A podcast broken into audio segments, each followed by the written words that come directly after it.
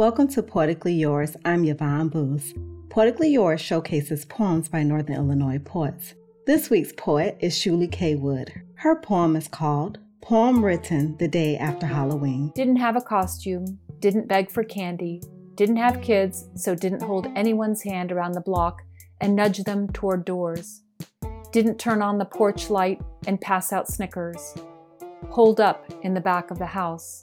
Didn't go to any parties didn't smoke weed or sip a cocktail or throw back beer, didn't light up a cigarette outside while everyone inside ate spicy Cheetos and thumped along to 80s beats, didn't nurse a hangover the next day, didn't feel like I was in my 20s again because I'm not sure I was ever in my 20s the way other people were, lay on the couch, worked that remote, considered that neon orange wig I bought when I was still single and how I wore it to a swing dance remembered how that night so many people didn't recognize me, which says something about the wig or how little everyone knew me then. Went to bed early.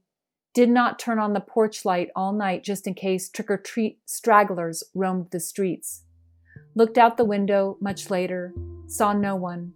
Saw the house across the street, its pumpkin lined stoop.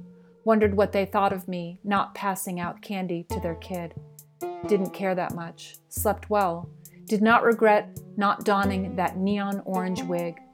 Did not wake up wondering if I'd be better off being someone else. For Poetically Yours, I'm Yvonne Booth.